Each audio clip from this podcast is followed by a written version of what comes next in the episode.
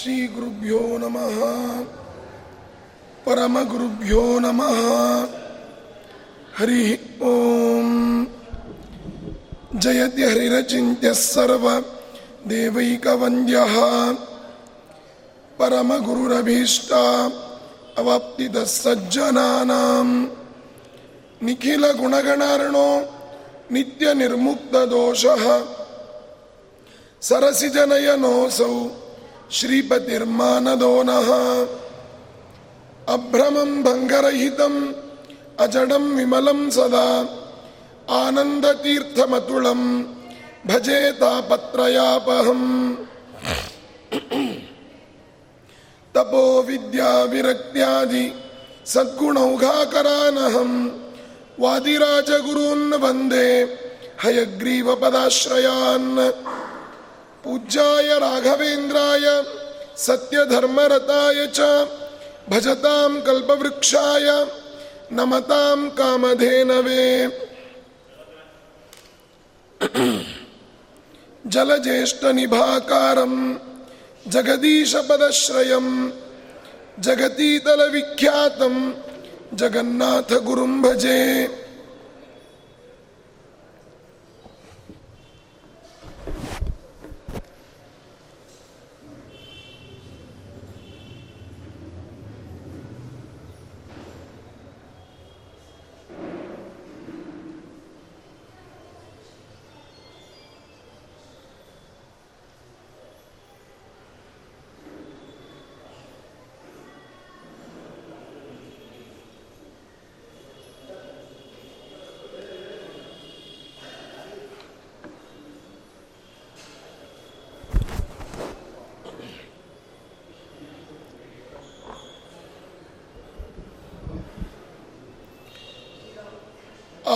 आपादमौलिपर्यन्तं गुरूणाम् आकृतिं स्मरेत् तेन विघ्नाः प्रणश्यन्ति सिद्ध्यन्ति च मनोरथाः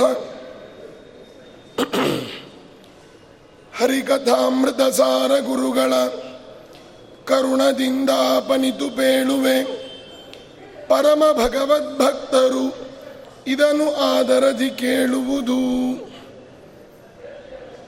ಹರಿವಾಯು ಗುರುಗಳ ಚರಣಾರವಿಂದಗಳಲ್ಲಿ ಭಕ್ತಿಪೂರ್ವಕವಾದ ಶಿರಸಾಷ್ಟಾಂಗ ಪ್ರಣಾಮಾಂಜಲಿಗಳನ್ನು ಸಲ್ಲಿಸಿ ಹರಿವಾಯು ಗುರುಗಳ ಪರಮಾನುಗ್ರಹದಿಂದ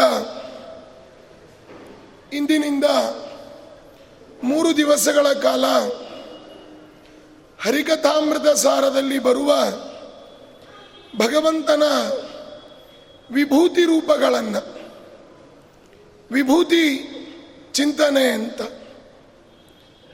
ನಾವು ಕೇವಲ ವಿಭೂತಿ ಅಂತ ಹೇಳಿದರೆ ಹಣೆಗೆ ಅಡ್ಡವಾಗಿ ಹಚ್ಚಿಕೊಳ್ಳೋದು ಅಂತ ಮಾತ್ರ ಅನೇಕರು ತಿಳ್ಕೊಂಡಿದ್ದಾರೆ. ಅಲ್ಲ, ಭೂತಿ ಅಂತ ಹೇಳಿದರೆ ಅಂಶ ಅಂತ ಅರ್ಥ. ಪರಮಾತ್ಮನ ವಿಶೇಷವಾದ ಅಂಶಗಳು ಎಲ್ಲೆಲ್ಲಿ ಇದೆ? ಅದನ್ನು ಭಗವದ್ಗೀತೆಯಲ್ಲಿ ಉಪನಿಷತ್ತುಗಳಲ್ಲಿ ವರ್ಣನೆಯನ್ನು ಮಾಡಿದ್ದಾರೆ. ಎಲ್ಲೆಲ್ಲಿ ಪರಮಾತ್ಮನ ರೂಪಗಳನ್ನು ನಾವು ಚಿಂತನೆ ಮಾಡಬೇಕು ಅಂತ, ಆ ಎಲ್ಲ ಸ್ಥಳಗಳನ್ನು ನಮ್ಮ ಜಗನ್ನಾಥದಾಸರು ಹರಿಕಥಾಮೃತ ಸಾರದ ಐದನೇ ಸಂಧಿಯಲ್ಲಿ ಎಲ್ಲವನ್ನೂ ಸಂಗ್ರಹ ಮಾಡಿದ್ದಾರೆ. ಉದಾಹರಣೆಗೆ ಹಿಂದೆ ಭೋಜನ ರಸ ವಿಭಾಗ ಸಂಧಿಯಲ್ಲಿ ಅನ್ನದಲ್ಲಿ ಯಾವ ರೂಪದ ಚಿಂತನೆ, ಸೂಪದಲ್ಲಿ ಯಾವ ರೂಪದ ಚಿಂತನೆ, ಭಕ್ಷ್ಯ ಪದಾರ್ಥಗಳಲ್ಲಿ ಯಾವ ರೂಪಗಳ ಚಿಂತನೆ, ಇದನ್ನೆಲ್ಲ ಮಾಡಿದರು. ಆದರೆ ಇಲ್ಲಿ ಆಗುವಾಗ ನಾವು ಐದನೆಯ ಸಂಧಿಯಲ್ಲಿ ಪರಮಾತ್ಮನ ವಿಭೂತಿ ರೂಪಗಳನ್ನು ತಿಳಿಸಿಕೊಟ್ಟಿದ್ದಾರೆ. ಎಲ್ಲ ಪದ್ಯಗಳ ಚಿಂತನೆಯನ್ನು ಮಾಡುವಾಗ ಮೊದಲಿಗೆ ಮಂಗಲ ಪದ್ಯದ ಚಿಂತನೆ. ಹರಿಕಥಾಮೃತ ಸಾರ ಗುರುಗಳ ಕರುಣದಿಂದ ಪನಿತು ಬೇಳುವೆ ಪರಮ ಭಗವದ್ಭಕ್ತರು ಇದನ್ನು ಆದರದಿ ಕೇಳುವುದು ಅಂತಂದ್ರು. ಭಗವಂತನ ಹರಿಯ ಕಥೆ ಅಂತನ್ನುವ ಅಮೃತದ ಸಾರ. ಉಳಿದ ಎಲ್ಲ ಕಥೆಗಳು ಕೂಡ ನಮ್ಮ ವ್ಯಥೆಗೆ ಕಾರಣ. ಭಗವಂತನ ಕಥೆ ಮಾತ್ರ ಅದು ಮೋಕ್ಷಕ್ಕೆ ಕಾರಣ. ಭಾಗವತವೂ ಕೂಡ ಹೇಳ್ತಾ ಇದೆ. ಏನಂತ? ಭಗವಂತನ ಅರವಿಂದನಾಭ ಪದ ಪಂಕಜ, ಅದನ್ನು ಯಾರು ಚಿಂತನೆ ಮಾಡ್ತಾರೋ ಅಂಥವರನ್ನು ಮಾತ್ರ ಶ್ರೇಷ್ಠರು ಅಂತ ಕರಿಬೇಕು. ಇಲ್ಲ ಅಂದರೆ ಅದರಿಂದ ವಿಮುಖರಾದವರೆಲ್ಲ ಶೋಪಚರು ಅಂತ ಹೇಳ್ತಾರೆ. ಹೀಗಾಗಿ ಭಗವಂತನ ಚಿಂತನೆಯನ್ನ, ಅವನ ಅಂಶಗಳ ಇರುವಿಕೆಯನ್ನ ಎಲ್ಲ ಕಡೆಗಳಲ್ಲಿಯೂ ಕೂಡ ನಾವು ಚಿಂತನೆ ಮಾಡಬೇಕು. ಎಲ್ಲ ಕಡೆಯಲ್ಲಿ ಇದ್ದಾನೆ ಅಂತ ಚಿಂತನೆ ಮಾಡೋದು ಒಂದು ರೀತಿ. ಕಂಡ ಕಂಡಲ್ಲಿ ವಿಶ್ವ ರೂಪ ಕಾಂಬೋರೋ. ಉಂಡು ಉಣಿಸಿದ್ದೆಲ್ಲ ನಿನ್ನ ಯಜ್ಞವೆಂಬೋರೋ. ಬಂಡೂಣಿ ಎಂದದಿ ನಾಮಾಮೃತವ ಸವಿಯೋರೋ ಅದು ಒಂದು ರೀತಿ. ಆದರೆ ಇಲ್ಲಿಲ್ಲಿ ಪರಮಾತ್ಮನ ರೂಪಗಳು ಇಷ್ಟು ಸಂಖ್ಯೆಗಳಿಂದ ಇದ್ದಾವೆ ಅನ್ನೋದನ್ನು ತಿಳಿಬೇಕು. ಈ ಕೆಲಸವನ್ನ ನಮ್ಮ ಜಗನ್ನಾಥದಾಸರು ಮಾಡಿದ್ದಾರೆ. ಹರಿಕಥಾಮೃತ ಸಾರ ಏನಿದೆ ಅದನ್ನು ನಾನು ಹೇಳೋದಲ್ಲ, ಜಗನ್ನಾಥದಾಸರಂತಾರೆ. ಗುರುಗಳ ಕರುಣದಿಂದ ಪನಿತು ಪೇಳುವೆ, ಗುರುಗಳ ಅನುಗ್ರಹದಿಂದ ನಾನು, ನಾನದನ್ನು ಹೇಳಲಿಕ್ಕೆ ಪ್ರಯತ್ನ ಪಡ್ತೇನೆ. ಇದು ನನ್ನ ಸ್ವಂತಿಕೆ ಅಲ್ಲ. ಇದನ್ನ ಪರಮ ಭಗವದ್ಭಕ್ತರು ಇದನ್ನು ಆದರದಿ ಕೇಳುವುದು. ಶ್ರದ್ಧಾ ಭಕ್ತಿಯಿಂದ ಎಲ್ಲರೂ ಕೂಡ ಇದನ್ನು ಶ್ರವಣ ಮಾಡಬೇಕು ಅಂತಾರೆ. ಮೊದಲಿಗೆ ಮೊದಲ ಪದ್ಯವನ್ನು ಹೇಳ್ತಾ ಶ್ರೀಕಾರದಿಂದ ಆರಂಭ ಮಾಡ್ತಾರೆ. ಶ್ರೀಕಾರದಿಂದ ಮೊದಲ ಪದ್ಯವನ್ನು ಆರಂಭಿಸ್ತಾ ಇದ್ದಾರೆ. ಈ ಹರಿಕಥಾಮೃತ ಸಾರ ಆರಂಭವಾದದ್ದು ಮೊದಲಿಗೆ ಜಗಜ್ಜನ್ಮ ಸ್ಥೇಮ ಪ್ರಲಯ ರಚನಾಶೀಲ ವಪುಷೆ ಶ್ರೀರಮಣಿಕರ ಕಮಲ ಪೂಜಿತ ಚಾರು ಚರಣ ಸರೋಜ ಬ್ರಹ್ಮ ಸಮೀರವಾಣಿ ಫಣೀಂದ್ರವೀಂದ್ರ ಭವೇಂದ್ರ ಮುಖವಿನುತ ಅಂತ ಶ್ರೀಕಾರದಿಂದ ಆರಂಭ ಆಯಿತು. ಇಲ್ಲಿಯೂ ಕೂಡ ಐದನೇ ಸಂಧಿಯನ್ನ ಶ್ರೀ ತರುಣಿ ವಲ್ಲಭನ ಪರಮ ವಿಭೂತಿ ರೂಪವ ಕಂಡ ಕಂಡಲ್ಲಿ ಚಿಂತಿಸು, ಚಿಂತಿಸುತ್ತಾ, ಮನದಲ್ಲಿ ನೋಡು ಸಂಭ್ರಮದಿ. ನೀತ ಸಾಧಾರಣ, ವಿಶೇಷ ಸಜಾತಿ, ನೈಜಾಹಿತವು, ಸಹಜ ವಿಭೂತಿ, ವಿಜಾತಿ, ಖಂಡಾಖಂಡ ಬಗೆಗಳನ್ನು ಅರಿತು ಬುಧರಿಂದ ಅಂತ ಹೇಳಿದರು. ಏನಿದು? ಈ ಪದ್ಯಗಳ ವಿಶ್ಲೇಷಣೆಯನ್ನು ಮಾಡಬೇಕು ನಾವು. ಹರಿಗತಾಮೃತ ಸಾರ ಅಂತಂದರೆ ಇದೊಂದು ಕನ್ನಡದ ಶ್ರೀಮನ್ಯಾಯ ಸುಧಾ. ಯಾಕೆಂದರೆ ಇದರಲ್ಲಿ ಇಲ್ಲದ ವಿಚಾರಗಳೇ ಇಲ್ಲ. ಎಲ್ಲ ವಿಚಾರಗಳು ಕೂಡ ಇದೆ. ಉದಾಹರಣೆಗೆ ನೀವು ಶ್ವಾಸದ ಬಗ್ಗೆ ಮಾತಾಡ್ತೀರೋ, ಶ್ವಾಸದ ಬಗ್ಗೆ ಇದೆ. ದೇವರ ಕರುಣೆಯ ಬಗ್ಗೆ ಚಿಂತನೆ ಮಾಡ್ತೀರೋ? ದೇವರ ಕರುಣೆಯ ಬಗ್ಗೆ ಇದೆ. ದೇವರು ಎಲ್ಲೆಲ್ಲಿದ್ದಾನೆ ಅಂತ ಕೇಳ್ತೀರೋ? ದೇವರ ವ್ಯಾಪ್ತಿಯ ಬಗ್ಗೆ ಇದೆ. ಇನ್ನು ದೇವತಾ ತಾರತಮ್ಯವನ್ನು ಕೇಳ್ತೀರೋ? ಅದು ಇದೆ. ದೈತ್ಯ ತಾರತಮ್ಯ ಬೇಕೋ? ಅದು ಇದೆ. ಏನು ಬೇಕು ಹೇಳಿ. ಎಲ್ಲವೂ ಕೂಡ ಇದೆ. ಆದ್ದರಿಂದ ಈ ಹರಿಕಥಾಮೃತ ಸಾರದಲ್ಲಿ ಎಲ್ಲ ವಿಚಾರಗಳೂ ಇದೆ. ಅದರಲ್ಲಿ ಶ್ರೀ ತರುಣಿ ವಲ್ಲಭನ, ಶ್ರೀ ತರುಣಿ ಯಾರು? ಲಕ್ಷ್ಮೀದೇವಿ. ಪ್ರತಿನಿತ್ಯದಲ್ಲಿಯೂ ಕೂಡ ತರುಣಿ ಲಕ್ಷ್ಮೀದೇವಿ. ವಾದರಾಜ ಸ್ವಾಮಿಗಳು ಹೇಳ್ತಾರೆ, ಯುವಾಂ ಯುವಾನೌ ಸತತಂ, ಯುವಯೋ, ಯುವಯೋರ್ನವಯೋಧಿಕ. ನೀವು ಯಾವಾಗಲೂ ಕೂಡ ಯೌವನ ಯೌವನದಲ್ಲಿ ಇರತಕ್ಕಂಥವ್ರು. ಹದಿನಾಲ್ಕು ವರ್ಷದ ತರುಣಿ ಲಕ್ಷ್ಮೀದೇವಿ, ಹದಿನಾರು ವರ್ಷದ ತರುಣ ಮಹಾವಿಷ್ಣು. ಅವರಿಗೆ ವಯಸ್ಸೇ ಆಗೋದಿಲ್ಲ. ಅದಕ್ಕೆ ಹೇಳಿದರು, ಯಾ ಸುಗಂಧಾಸ್ಯ ನಾಸಾದಿ ನವದ್ವಾರ ಖಿಲೇನಯ ದುರಾದರ್ಶ ಸರ್ವಸಸ್ಯೋ, ದಯಾರ್ಥಂ ಯಾಕರೀಷಿಣಿ, ಯಾನಿತ್ಯ ಯಾ ನಿತ್ಯ ಪುಷ್ಟಾ ಸರ್ವಾಂಗೈ ಸೌಂದರ್ಯಾದಿ ಗುಣೈರಪಿ ಈಶ್ವರೀಂ ಸರ್ವಭೂತಾನಾಂ ತಾಮಿಹೋಪಕ್ವಯೇ ಶ್ರಿಯಂ. ಲಕ್ಷ್ಮೀದೇವಿ ಸದಾ ತರುಣಿಯವಳು. ಆ ತರುಣಿ, ತರುಣಿಯ ವಲ್ಲಭ ಯಾರು ಭಗವಂತ? ಲಕ್ಷ್ಮೀದೇವಿಯ ಶ್ರೀ ತರುಣಿ ವಲ್ಲಭನ ಪರಮ ಪರಮ ವಿಭೂತಿ ರೂಪ ಪರಮ ಅಂತಂದ್ರೆ ಶ್ರೇಷ್ಠ ಅಂತರ್ಥ. ಶ್ರೀಮನ್ ಮಧ್ವಮತೆ ಹರಿಪರತನಃ ಪರತಮ, ಯಾರು ಪರಮಾತ್ಮ ಪರಮ ಅಂದರೆ ಶ್ರೇಷ್ಠ ಅಂತರ್ಥ ಶ್ರೀ ತರುಣಿ ವಲ್ಲಭನ ಪರಮ ವಿಭೂತಿ ರೂಪವ. ವಿಭೂತಿ ಅಂತಂದ್ರೆ ವಿಭೂತಿರ್ ಭೂತಿರೈಶ್ವರ್ಯಂ ಅಂತ ಕೋಶ. ಅಂದರೆ ಪರಮಾತ್ಮನ ಸಂಪತ್ತು, ಭಗವಂತನ ವ್ಯಾಪ್ತಿ ಎಷ್ಟೆಷ್ಟಿದೆ?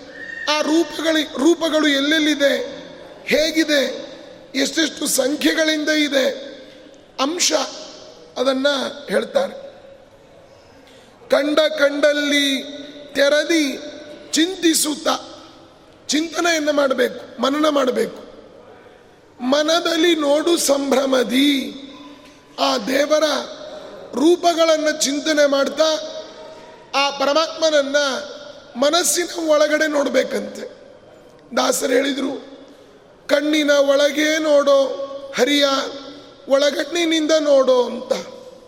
ದೇವರನ್ನ ನಮ್ಮ ಒಳಗಡೆ, ಒಳಗಡೆಯ ಕಣ್ಣಿನಿಂದ ನಾವು ಚಿಂತನೆ ಮಾಡಬೇಕು.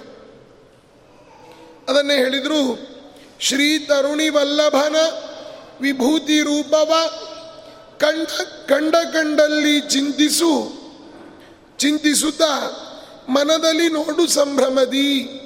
ನಮ್ಮ ಮನಸ್ಸು ಯಾವಾಗಲೂ ಕೂಡ ದೇವರ, ದೇವರನ್ನು ಚಿಂತನೆ ಮಾಡ್ತಾ ಇರಬೇಕು. ಅದನ್ನು ಭಾಗವತ ಹೇಳ್ತಾ ಇದೆ.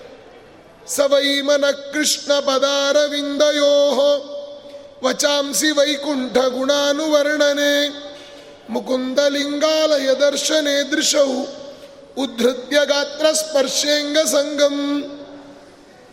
ಮನಸ್ಸಿನಲ್ಲಿ ಪರಮಾತ್ಮನ ರೂಪಗಳನ್ನು ಚಿಂತನೆ ಮಾಡಬೇಕು. ಕಂಡ ಕಂಡಲ್ಲಿ ಚಿಂತಿಸುತ್ತ ಮನದಲ್ಲಿ ನೋಡು ಸಂಭ್ರಮದಿ, ಮನಸ್ಸಿನಲ್ಲಿ ಆನಂದ, ಆನಂದದಿಂದ ನೋಡ್ತಾ ಇರಬೇಕಂತೆ ಪರಮಾತ್ಮನನ್ನ. ಆದ್ದರಿಂದ ಅಲ್ಲಿ ಯಾವ ಯಾವ ರೂಪಗಳನ್ನು ನೋಡಬೇಕು?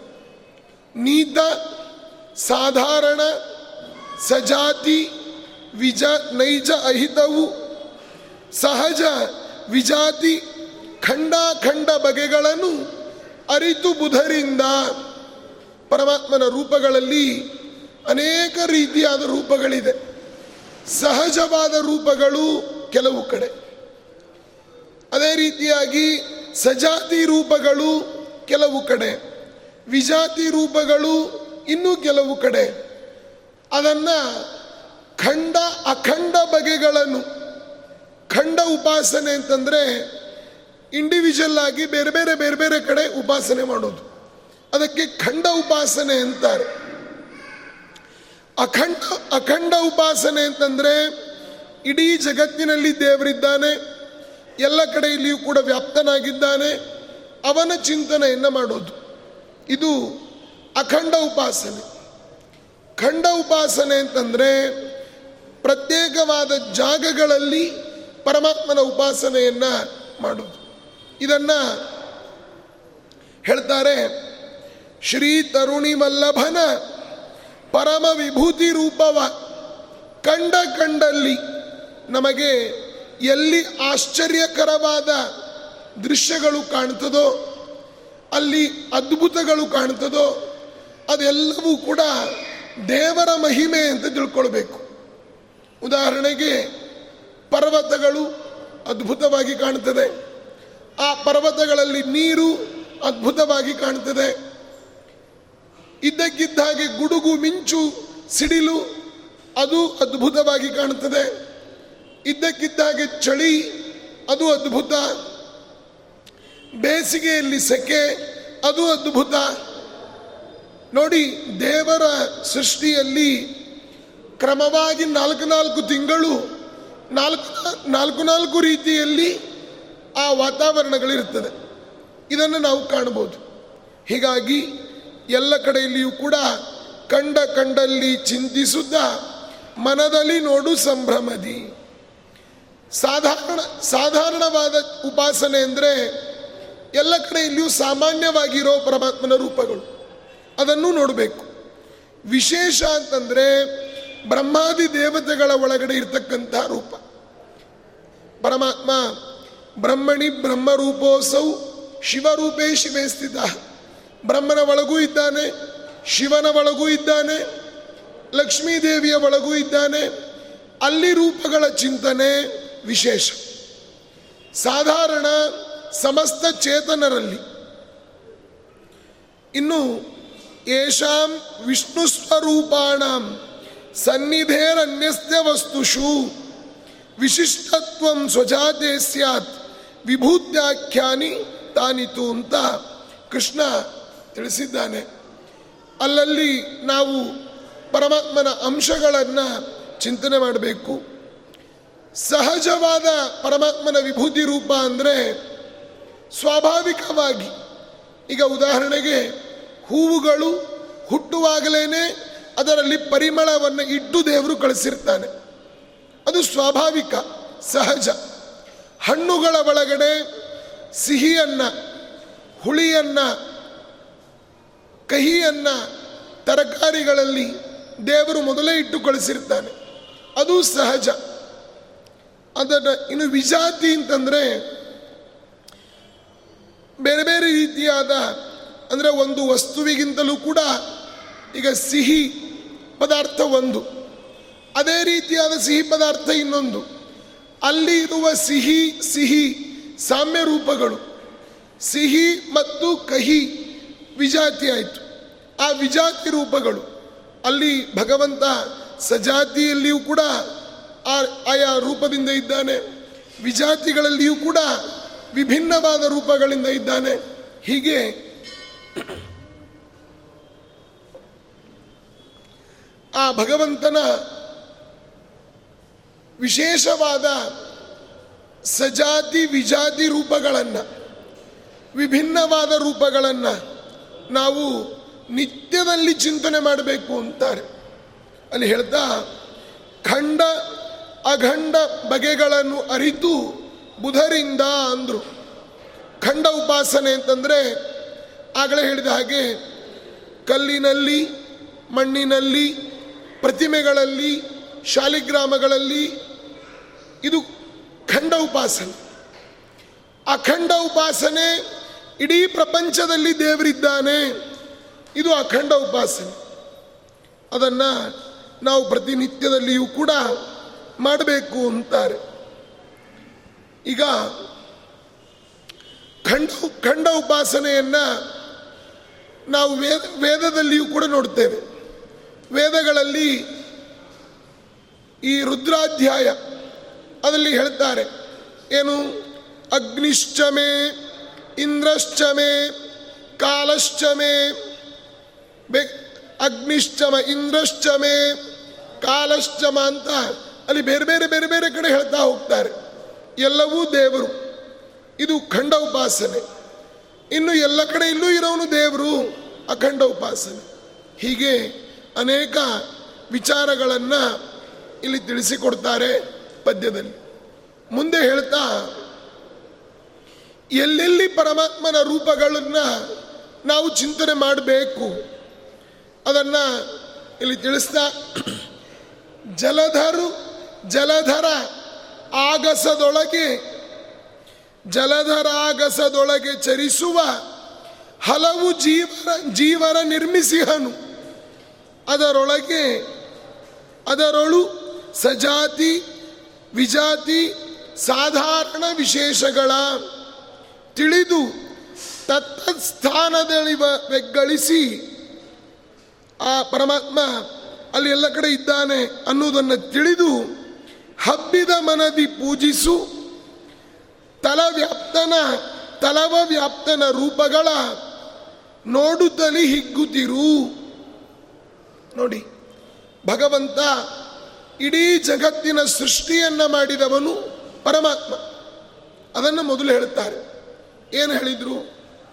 ಜಲ ನೀರಿನಲ್ಲಿ ಓಡಾಡುವ ಅನೇಕ ಪ್ರಾಣಿಗಳನ್ನು ಪರಮಾತ್ಮ ಸೃಷ್ಟಿ ಮಾಡಿದ್ದಾನೆ. ಯಾವ ಯಾವ ಪ್ರಾಣಿಗಳು? ಉದಾಹರಣೆಗೆ ನೀರಿನಲ್ಲಿ ಮತ್ಸ್ಯ, ಮೀನುಗಳಿದ್ದಾವೆ.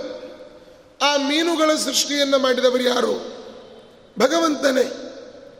ಜಲ. ನೀರಿನಲ್ಲಿ ಕೇವಲ ಮೀನುಗಳು ಮಾತ್ರ ಅಲ್ಲ, ಮತ್ಸ್ಯ, ಕೂರ್ಮಗಳಿದ್ದಾವೆ. ಬೇರೆ ಬೇರೆ ರೀತಿಯಾದ ಅನೇಕ ಪ್ರಾಣಿಗಳು, ಕೋಟಿ ಕೋಟಿ ಪ್ರಾಣಿಗಳಿದ್ದಾವೆ. ಆ ಎಲ್ಲ ಪ್ರಾಣಿಗಳ ಸೃಷ್ಟಿಯನ್ನ ಮಾಡಿದವನು ಯಾರು? ಭಗವಂತ. ಅಂತಹ ಆ ಎಲ್ಲ ಪ್ರಾಣಿಗಳ ಸೃಷ್ಟಿಯನ್ನ ಮಾಡಿ ಮಾಡಿದವನು ಯಾರು? ಭಗವಂತನೇ. ಜಲ. ಇನ್ನು ಧರ. ಧರ ಅಂತಂದ್ರೆ ಭೂಮಿ. ನೀರಿನಲ್ಲಿ ಓಡಾಡೋ ಪ್ರಾಣಿಗಳನ್ನೂ ಸೃಷ್ಟಿ ಮಾಡಿದ್ದಾನೆ. ಧರ ಭೂಮಿಯಲ್ಲಿ ಓಡಾಡೋ ಪ್ರಾಣಿಗಳನ್ನು ಸೃಷ್ಟಿ ಮಾಡಿದ್ದಾನೆ. ಜಲ, ಧರ, ಭೂಮಿಯಲ್ಲಿ ಓಡಾಡೋ ಪ್ರಾಣಿಗಳು ನಾವೆಲ್ಲರೂ ಕೂಡ. ಅನೇಕ ಪ್ರಾಣಿ ಪಶು ಪಕ್ಷಿಗಳು ಜಲ, ಧರ, ಆಗಸ, ಆಕಾಶದಲ್ಲಿ ಓಡಾ, ಹಾರುವ ಪಕ್ಷಿಗಳು. ಇದನ್ನೆಲ್ಲ ಸೃಷ್ಟಿ ಮಾಡಿ ಜಲಧರ ಆಗಸದೊಳಗೆ ಚರಿಸುವ, ಓಡಾಡುವಂತಹ ಹಲವು ಜೀವರ ನಿರ್ಮಿಸಿಹನು. ಎಲ್ಲ ಜೀವರ ಸೃಷ್ಟಿಗೆ ಮೂಲ ಕಾರಣ ಪರಮಾತ್ಮ. ಇವತ್ತು ಅನೇಕರು ಹೇಳ್ತಾ ಇದ್ದಾರೆ, ಏನಂತ, ಜಗತ್ತಿನ ಸೃಷ್ಟಿ ಇದೊಂದು ಎಕ್ಸಿಡೆಂಟ್ ಇದು ದೇವರು ಮಾಡಿದ್ದಲ್ಲ. ಅನೇಕ ವಿಜ್ಞಾನಿಗಳು ಹೇಳ್ತಾರೆ, ಏನಂತ, ಜಗತ್ತಿನ ಸೃಷ್ಟಿ ಮಾಡಿದ್ದು ಇದೊಂದು ಎಕ್ಸಿಡೆಂಟ್ ಅಂತ. ಹೌದಾ? ಒಪ್ಪಬೋದಾ ನಾವು ಇದನ್ನ? ಅಲ್ಲ. ನೋಡಿ, ಹಾಗೆ ಒಂದು ಎಕ್ಸಿಡೆಂಟ್ ಅಂತ ಆಗೋದಾದರೆ ನಿಮ್ಮ ಮನೆಗಳಲ್ಲಿ ಅಕ್ಕಿಯ ಡಬ್ಬಿ ಇರ್ತದೆ. ಅನ್ನ ಮಾಡುವ ಪಾತ್ರೆ ಇರ್ತದೆ. ನಿಮ್ಮ ಕೈ ಜಾರಿ ಅಕ್ಕಿಯ ಡಬ್ಬಿ ಬಿದ್ದು, ನೀವು ಅನ್ನ ಮಾಡುವ ಪಾತ್ರೆ ಒಳಗಡೆ ಅಕ್ಕಿ ಬಿದ್ದು, ತಾನೇ ತೊಳ್ಕೊಂಡು ಒಲೆ ಹಚ್ಚಿಸಿಕೊಂಡು ಅದು ಒಲೆ ಮೇಲೆ ಕುದ್ದು ಅನ್ನ ಆಗಿ ಬಿಡಲಿ ನೋಡೋಣ. ಇದು ಎಕ್ಸಿಡೆಂಟ್ ಆಗ್ತದೆ ಯಾರ್ದಾದ್ರೂ ಮನೆಯಲ್ಲಿ? ಸಾಧ್ಯ ಇಲ್ಲ. ಹಾಗೆ ಹೇಗಾಗೋದಿಲ್ವೋ?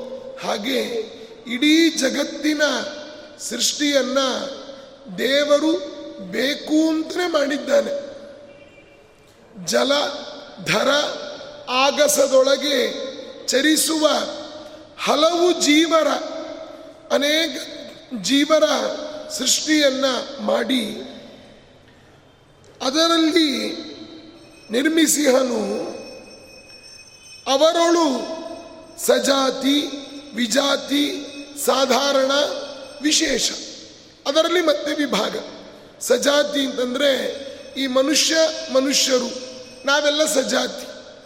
ಮನುಷ್ಯ ಪ್ರಾಣಿಗಳು, ವಿಜಾತಿ. ವಿಶೇಷ ಬ್ರಹ್ಮಾದಿ ದೇವತೆಗಳು. ಹೀಗೆ ಆ ಸಜಾತಿ, ವಿಜಾತಿ ವಿಶೇಷ. ಸಾಧಾರಣ ವಿಶೇಷ.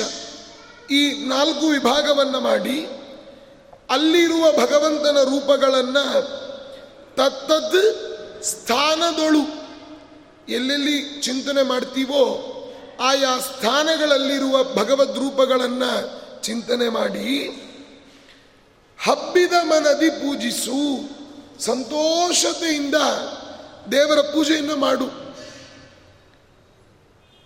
ತಲವ್ಯಾಪ್ತನ ತಲವ ವ್ಯಾಪ್ತನ ಎಲ್ಲ ಕಡೆಯಲ್ಲಿ ಕೂಡ ವ್ಯಾಪ್ತನಾದ ಭಗವಂತನನ್ನ ಪರಮಾತ್ಮನ ರೂಪಗಳ ನೋಡುತ್ತಲೇ ಹಿಗ್ಗುತ್ತೀರು.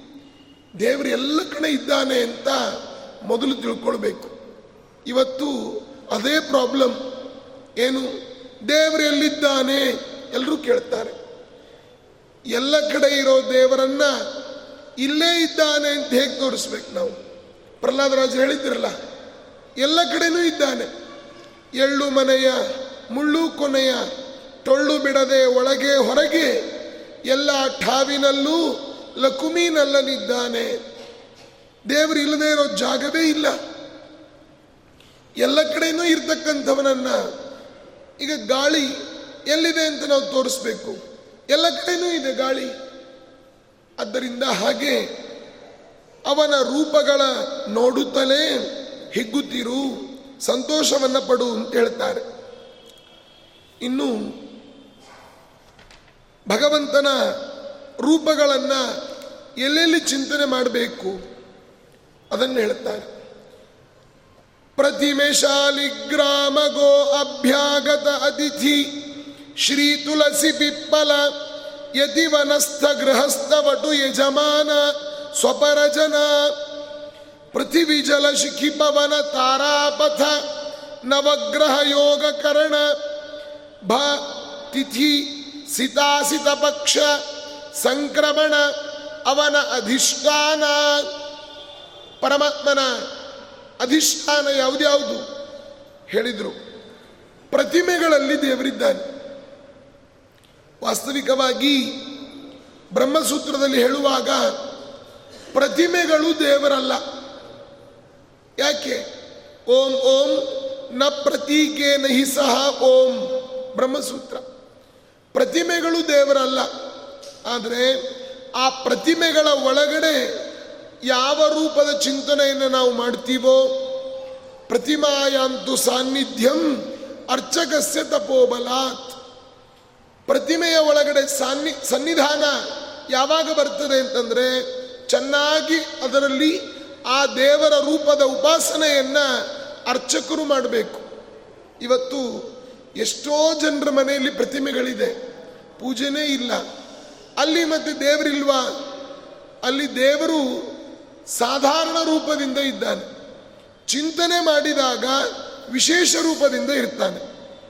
ಈಗ ನಲ್ಲಿಯಲ್ಲಿ ನೀರು ಎಲ್ಲ ಕಡೆನೂ ಇದ್ದೇ ಇರ್ತದೆ.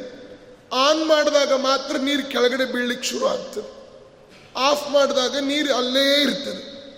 ತುಂಬ ದಿವಸ ನೀವು ನಲ್ಲಿಯನ್ನ ತಿರುಗಿಸಲಿಲ್ಲ ಅಂದರೆ ಕೆಂಪು ಕೆಂಪು ಕೆಂಪು ಕೆಂಪು ಮಣ್ಣು ಹಾಗೇ ಇರ್ತದೆ. ವರ್ಷಕ್ಕೊಮ್ಮೆ ಅದನ್ನು ತಿರುಗಿಸಿದರೆ ಆ ಮಣ್ಣು ಸಮೇತ ಮೊದಲು ಹೊರಗಡೆ ಬೀಳುತ್ತದೆ ಹಾಗೆ ದೇವರನ್ನ ಕಟ್ಟಿಟ್ಟು ಐದೈದು, ಹತ್ತತ್ತು, ಇಪ್ಪತ್ತು ವರ್ಷ ಪೂಜೆಗಳೇ ಇಲ್ಲದೇನೆ ಕಟ್ಟಿ ಹಾಕಿರ್ತಾರೆ ದೇವರನ್ನ. ಹತ್ತು ವರ್ಷಕ್ಕೆ ನಮ್ಮ ಮನೆಯ ದೊಡ್ಡ ದೇವರು ಅಂತ ತೆಗಿತಾರೆ. ಆಗ ಅದನ್ನು ದೇವ್ರನ್ನ ಮುಟ್ಲಿಕ್ಕೆ ಹೆಸಿಗೆ ಆಗ್ತದೆ. ಅಲ್ವಾ? ಆ ರೀತಿಯಾದ ಅನೇಕ ಕಡೆಗಳಲ್ಲಿ ಇದೆ. ಅಲ್ಲಿ ಪ್ರತಿಮೆಯಲ್ಲಿ ರೂಪ ಇಲ್ವಾ? ಇದೆ, ಸಾಧಾರಣ ರೂಪ. ಆದರೆ ಚಿಂತನೆ ಮಾಡಿದಾಗ ಅಲ್ಲಿ ಭಗವಂತನ ವಿಶೇಷವಾದ ರೂಪವನ್ನು ಕಲ್ಪ, ಚಿಂತನೆಯನ್ನು ಮಾಡ್ಬೋದು, ಸಾನ್ನಿಧ್ಯದ ಕಲ್ಪನೆ ಮಾಡ್ಬೋದು. ಪ್ರತಿಮೆಯ ಒಳಗಡೆ ದೇವರಿದ್ದಾನೆ. ಶಾಲಿಗ್ರಾಮದಲ್ಲಿ ಪರಮಾತ್ಮನ ಸ್ವಾಭಾವಿಕವಾದ ರೂಪ. ಶಾಲಿಗ್ರಾಮದಲ್ಲಿ ಆವಾಹನೆ ಮೊದಲಾದವುಗಳು ಬೇಕಾಗಿಲ್ಲ. ಪ್ರತಿಮೆ ಗಮನಿಸಬೇಕು. ಪ್ರತಿಮೆಯಲ್ಲಿ ಆವಾಹನೆ ಬೇಕು. ಶಾಲಿಗ್ರಾಮದಲ್ಲಿ ಆವಾಹನೆ ಬೇಡ. ಶಾಲಿಗ್ರಾಮದಲ್ಲಿ ಪರಮಾತ್ಮನ ಸ್ವಾಭಾವಿಕವಾದ ರೂಪ, ಸಹಜವಾದ ರೂಪ ಇದೆ. ಇನ್ನು ಗೋವುಗಳಲ್ಲಿ ಪರಮಾತ್ಮ ಇದ್ದಾನೆ. ನಾಲ್ಕು ಗಕಾರ ನಿತ್ಯದಲ್ಲಿ ಚಿಂತನೆ ಮಾಡಬೇಕು.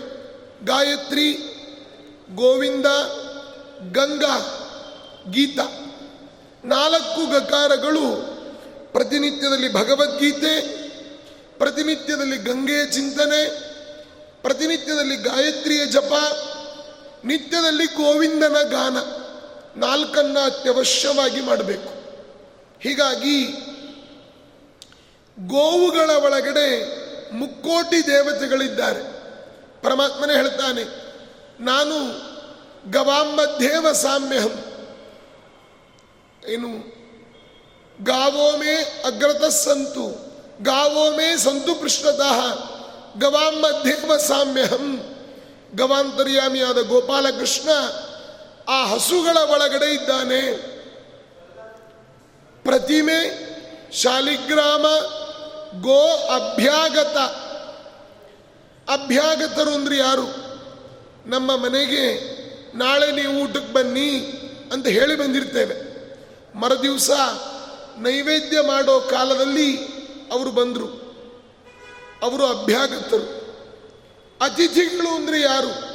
ಅತಿಥಿಗಳು ಅಂದರೆ ನಾವು ನೈವೇದ್ಯ ಮಾಡೋ ಸಮಯದಲ್ಲಿ ಹೇಳದೆ ಕೇಳದೆ ನಮ್ಮ ಮನೆಗೆ ಬರ್ತಾರಲ್ಲ, ಅವರು ಅತಿಥಿಗಳು. ಅಭ್ಯಾಗತರ ಒಳಗೂ ದೇವರ ಸನ್ನಿಧಾನ ಇದೆ. ಅತಿಥಿಗಳ ಒಳಗೂ ದೇವತಾ ಸನ್ನಿಧಾನ ಇದೆ. ಆದ್ದರಿಂದ ಪ್ರತಿಮೆ, ಶಾಲಿಗ್ರಾಮ, ಗೋವು, ಅಭ್ಯಾಗತ, ಅತಿಥಿ, ಶ್ರೀ ತುಳಸಿ, ತುಳಸಿಯ ಒಳಗಡೆ ಪರಮಾತ್ಮನ ವಿಶೇಷವಾದ ರೂಪ ಇದೆ. ಅದಕ್ಕೆ ಯಾಕೆಂದರೆ ಲಕ್ಷ್ಮಿಯ ಅಂಶ ಆ ತುಳಸಿಯಲ್ಲಿ ಇರ್ತಕ್ಕಂಥದ್ದು. ಅದಕ್ಕೆ ಹೇಳಿದರು, ಯಾ ದೃಷ್ಟ ನಿಖಿಲಾಘ ಸಂತ ಶಮನಿ ಸ್ಪೃಷ್ಟ್ವಾ ವಪು ಪಾವನಿ. ತುಳಸಿಯನ್ನು ಮುಟ್ಟಿದರೆ ನಮ್ಮ ರೋಗಗಳೆಲ್ಲ ಹೋಗ್ತದೆ. ನಮ್ಮ ದೇಹ ಶುದ್ಧಿ ಆಗ್ತದೆ ಅದಕ್ಕೆ ಸಕಲ ಸಾಧನಗಳಿದ್ದು ತುಳಸಿ ಇಲ್ಲದ ಪೂಜೆ ಒಲ್ಲನೋ, ಹರಿಕೊಳ್ಳನೋ, ನೀವು ಏನೇ ಮಾಡಿ, ತುಳಸಿ ಇಲ್ಲ ಅಂದರೆ ಆ ದೇವರ ಪೂಜೆ ಪರಿಪೂರ್ಣ ಆಗೋದೇ ಇಲ್ಲ. ಅದಕ್ಕೆ ಒಂದು ವೇಳೆ ತುಳಸಿ ಸಿಗಲಿಲ್ಲ, ನೆನ್ನೆ ತುಳಸಿ ಏರಿಸಿ ಪೂಜೆ ಮಾಡ್ಬೋದು, ತೊಳೆದು. ನೆನ್ನೆನೂ ಅಡ್ಜಸ್ಟ್ಮೆಂಟು ಕೊಳತು ಹೋಗ್ಬಿಟ್ಟಿದೆ. ವಿಜಯದಾಸರು ಒಂದು ಕಡೆ ಜಗನ್ನಾಥದಾಸರು ಹೇಳ್ತಾರೆ, ತುಳಸಿ ಕೊಳತರೂ ಸರಿ ಅಂತಾರೆ. ಅದು ದೋಷ ಇಲ್ಲಂತೆ. ಇಲ್ಲ, ಮೊನ್ನೆನೂ ಅಡ್ಜಸ್ಟ್ಮೆಂಟು ಹಾಗಾದರೆ ತುಳಸಿಯ ಕಾಷ್ಟ ಇದು ದೇವ್ರಿಗೆ ಹಚ್ಚಬೇಕು. ಅದೂ ಇಲ್ಲ, ತುಳಸಿಯ ಸ್ಮರಣೆ ಕೊನೆಯ ಪಕ್ಷ. ಕೊನೆಯದನ್ನು ಮಾಡಬಾರ್ದು. ನಿತ್ಯದಲ್ಲಿ ದೇವರ ಪೂಜೆಗೆ ತುಳಸಿಯನ್ನು, ಅದು ದೇವರಿಗೆ ಪರಮ ಪ್ರೀತಿ. ಒಂದು ದಳ ಶ್ರೀ ತುಳಸಿ ಬಿಂದು ಗಂಗೋದಕವು. ಅದನ್ನು ಭಕ್ತಿಯಿಂದ ಕೊಟ್ಟರೆ ದೇವರಿಗೆ ತುಂಬ ಆನಂದ. ತುಳಸಿಯಲ್ಲಿ ಸನ್ನಿಧಾನ. ಪಿಪ್ಪಲ ಪಿಪ್ಪಲ ಅಂದರೆ ಅಶ್ವತ್ಥ ಮರ ಅಶ್ವತ್ಥದಲ್ಲಿ ಪರಮಾತ್ಮನ ವಿಶೇಷ ಸನ್ನಿಧಾನ. ದೇವರೇ ಭಗವದ್ಗೀತೆಯಲ್ಲಿ ಹೇಳ್ತಾನೆ, ಏನು? ಅಶ್ವತ್ಥ ಸರ್ವವೃಕ್ಷಾಣ ನಕ್ಷತ್ರಾಣಾಮಹಂ ಶಶಿ. ನಕ್ಷತ್ರಗಳ ಪೈಕಿ ಚಂದ್ರ ಚಂದ್ರನಲ್ಲಿ ನನ್ನನ್ನು ಕಾಣ್ರಿ. ಮರಗಳ ಪೈಕಿ ಅಶ್ವತ್ಥ ವೃಕ್ಷದಲ್ಲಿ ನನ್ನನ್ನು ಕಾಣಬೇಕು ಅಂತಾನೆ. ಅದಕ್ಕೆ ಮಾವಿನ ಮರ ಹಣ್ಣು ಕೊಡುತ್ತದೆ ಯಾರೂ ಪ್ರದಕ್ಷಿಣೆ ಬರೋದಿಲ್ಲ. ನಮಸ್ಕಾರ ಹಾಕೋದಿಲ್ಲ. ಅಶ್ವತ್ಥ ಮರ ಏನೂ ಏನೂ ಕೊಡೋದಿಲ್ಲ. ಬೆಳಗ್ಗೆ ಐದು ಗಂಟೆಗೆ ಎಲ್ಲರೂ ಸುತ್ತಾಗ್ತಾ ಇರ್ತಾರೆ. ಕಾರಣ, ಮೂಲತೋ ಬ್ರಹ್ಮರೂಪಾಯ, ಮಧ್ಯತೋ ವಿಷ್ಣು ರೂಪಿಣೆ ಅಗ್ರದ ಶಿವರೂಪಾಯ, ವೃಕ್ಷರಾಜಾಯತೆ ನಮಃ. ಎಲ್ಲ ಮರಗಳ ರಾಜ ಅಶ್ವತ್ಥ ವೃಕ್ಷ. ಆದ್ದರಿಂದ ಪಿಪ್ಪಲ, ಯತಿ, ಯತಿಗಳ ಒಳಗಡೆ ಪರಮಾತ್ಮನ ಸನ್ನಿಧಾನ. ಯತಿಗಳು ಅಂದರೆ ಹಂಸರು, ಪರಮಹಂಸರು ಬಹುಧಕರು ಕುಟೀಚಕರು ಅಂತ ನಾಲ್ಕು ವಿಭಾಗ ಸನ್ಯಾಸಿಗಳಲ್ಲಿ. ಈ ಪರಮಹಂಸ ಪರಿವ್ರಾಜಕ ಅವರು ಬೇರೆ. ಬರೀ ಹಂಸರು ಬೇರೆ, ಪರಮಹಂಸರು ಬೇರೆ, ಬಹುದಕರು ಬೇರೆ, ಕುಟೀಚಕರು ಅಂದರೆ ಬಿಡಿ ಸನ್ಯಾಸಿ ಇತ್ಯಾದಿಗಳು. ಹೀಗೆ ಅನೇಕ ವಿಭಾಗ ಇದೆ. ಈಗ ಬಹುದಕರು, ಕುಟೀಚಕರು, ಹಂಸರು, ಪರಮಹಂಸರು ಎಲ್ಲರೂ ಉಡುಪಿಲಿ ಸೇರಿದ್ದಾರೆ ಇವಾಗ. ಧರ್ಮ ಸಂಸತ್ ನಡೀತಾ ಇದೆ ನೋಡಿ. ಅಲ್ಲಿ ನೀವು ಯಾರ್ಯಾರು ಯಾರ್ಯಾರು ಅಂತೂ ವಿಭಾಗ ಮಾಡಿ ನೋಡ್ಬೋದು. ಇನ್ನು ಕೆಲವರು ಕೇವಲ ಕಾವಿಧಾರಿಗಳು ಕೂಡ ಇರ್ತಾರೆ. ಅವರೆಲ್ಲ ಕುಟೀಚಕರಲ್ಲಿ ಬರ್ತಾರೆ. ಹೀಗೆ ಯತಿಗಳಲ್ಲಿ ನಾವು ಯತಿಗಳಿಗೆ ತುಂಬ ಗೌರವ ಕೊಡ್ತೇವೆ. ಯಾಕೆ? ಪ್ರತಿನಿತ್ಯದಲ್ಲಿ ಬೆಳಗ್ಗೆ ನಾಲ್ಕು ಸಾವಿರ, ಮಧ್ಯಾಹ್ನ ನಾಲ್ಕು ಸಾವಿರ, ಸಾಯಂಕಾಲ ನಾಲ್ಕು ಸಾವಿರ, ಪ್ರಣವ ಮಂತ್ರ ಜಪಗಳನ್ನು ಕನಿಷ್ಠ ಪಕ್ಷ ಮಾಡಬೇಕು. ಅದನ್ನು ಅವರು ಮಾಡ್ತಾರೆ. ಆ ಶಕ್ತಿ ಅವರ ಪಾದದಲ್ಲಿ ಇರ್ತದೆ. ಕೈಯಲ್ಲಿ ಎಲ್ಲ ಕಡೆನೂ ಇರ್ತದೆ. ಆದ್ದರಿಂದ ಆ ಯತಿಗಳಲ್ಲಿ ಪರಮಾತ್ಮನ ವಿಶೇಷ ಸನ್ನಿಧಾನ. ಇನ್ನು ವಾನಪ್ರಸ್ಥಾಶ್ರಮಿಗಳು, ಕಾಡಿನಲ್ಲಿ ಭಗವಂತನ ಉಪಾಸನೆ ಮಾಡೋರು, ಅವರಲ್ಲಿ ಪರಮಾತ್ಮನ ಸನ್ನಿಧಾನ. ಗೃಹಸ್ಥ, ಗೃಹಸ್ಥಾಶ್ರಮಿಗಳಲ್ಲಿಯೂ ಕೂಡ ಗೃಹಸ್ಥಾಶ್ರಮಿಗಳು ಅಂದರೆ ಬೇರೆ ಬೇರೆ ರೀತಿ ಸುಮ್ಮನೆ ಲೌಕಿಕರಲ್ಲ. ಆ ಧರ್ಮದ ಪರಿಪಾಲನೆಯನ್ನು ಮಾಡ್ತಾ ಇರಬೇಕು. ಔಪಾಸನ, ವೈಶ್ವದೇವ, ಬಲಿಹರಣ, ಬ್ರಹ್ಮಯಜ್ಞ, ಪರಾಯಣ ಆಗಿರಬೇಕು. ಅವರಲ್ಲಿ ವಿಶೇಷ ಸನ್ನಿಧಾನ. ಒಟ್ಟು ಎಂಟು ವರ್ಷದ ಬಾಲಕ, ಅಂದರೆ ಎಂಟು ವರ್ಷಕ್ಕೆ ಉಪನೀತನಾಗಿ ವೇದ ವೇದಾಂತಗಳನ್ನು ಓದುವಂತಹ ಬ್ರಹ್ಮಚಾರಿಯ ಒಳಗಡೆ ಯಜಮಾನ, ಮಾಮೂಲು ಮನೆಯಲ್ಲಿ ವಾಸ ಮಾಡುವ ಗೃಹಸ್ಥರ ಒಳಗಡೆ. ನಮ್ಮ ಬಂಧು ಬಾಂಧವರಲ್ಲಿ, ಬಂಧು ಬಾಂಧವರು ಅಲ್ಲದವರಲ್ಲಿ ಎಲ್ಲ ಕಡೆನೂ ಪರಮಾತ್ಮನ ಸನ್ನಿಧಾನ. ಇನ್ನು ಪೃಥಿವಿ, ಜಲ, ಶಿಖಿ, ಪವನ, ತಾರಾಪಥ, ನವಗ್ರಹ, ಯೋಗ, ಕರಣ, ಭಾ, ತಿಥಿ, ಸಿತಾಸಿತ ಪಕ್ಷ, ಸಂಕ್ರಮಣ, ಇವನ ಅಧಿಷ್ಠಾನ. ಭೂಮಿಯಲ್ಲಿ ಪರಮಾತ್ಮನ ಚಿಂತನೆಯನ್ನು ಮಾಡಬೇಕು. ನಾವು ಪ್ರತಿನಿತ್ಯದಲ್ಲಿ ಬೆಳಗ್ಗೆ ಎದ್ದ ಕೂಡಲೇ ನಾವು ನಿಜವಾಗಿ ಕ್ಷಮ ಅಂತ ಭೂಮಿಗೆ ಹೆಸರು. ಭೂಮಿಯಷ್ಟು ಪೇಷನ್ಸ್ ಯಾರಿಗೂ ಇಲ್ಲ. ಇದೆಯೇ ಯಾರಿಗಾದರೂ ನಮಗೆ ಇಲ್ಲ. ಇವತ್ತು ನಿಮ್ಮ ಹೆಸರನ್ನು ನಾನು ಕೇಳ್ತೇನೆ. ಏನು ನಿಮ್ಮ ಹೆಸರು ಅಂತ ಹೇಳ್ತೀವಿ ಏನಂದ್ರಿ? ನಿಮ್ಮ ಹೆಸರು ಹೇಳ್ತೀವಿ ಅಲ್ಲ, ನಿಮ್ಮ ಹೆಸರು ಏನಂದ್ರಿ? ಹೇಳ್ತೀವಿ ಅಲ್ಲ, ನಿಮ್ಮ ಹೆಸರು ನೆನಪಾಗಲಿಲ್ಲ. ಹೋಗ್ತಿರೋ ಬೇಕು ಅಂತೀವಿ ಮೂರು ಸರಿ ಹೆಸರು ಕೇಳಿದರೆ ಕೋಪ ಬರ್ತದೆ. ಆದರೆ ಭೂಮಿ, ಆ ಭೂಮಿಯ ಮೇಲೆ ನಿಂತ್ಕೊಳ್ತೇವೆ. ಭೂಮಿ ಮೇಲೆ ಉಗುಳ್ತೇವೆ. ಮಾಡಬಾರದ ಕೆಲಸಗಳನ್ನು ಮಾಡ್ತೇವೆ. ಆ ಭೂಮಿಯನ್ನು ಅಗೀತೇವೆ. ಮನೆ ಕಟ್ಕೊಳ್ತೇವೆ. ಅದರ ಮೇಲೆ ಎಲ್ಲ ಕೆಲಸಗಳನ್ನು ಮಾಡ್ತೇವೆ. ಆ ಭೂಮಿ ಯಾವತ್ತಾದರೂ ನನಗಿದನ್ನು ಮಾಡಬೇಡಪ್ಪ ಅಂತ ಯಾರಿಗಾದರೂ ಹೇಳಿದೀಯಾ? ಅದಕ್ಕೆ ಭೂಮಿಯ ಸಹನತೆ ನಮಗೆ ಬರಬೇಕು. ನಮ್ಮಲ್ಲಿ ಇವತ್ತು ಎಲ್ಲ ಇದೆ, ಸಹನೆ ಇಲ್ಲ ಪೇಷನ್ಸ್ ಇಲ್ಲ, ಅಲ್ವಾ?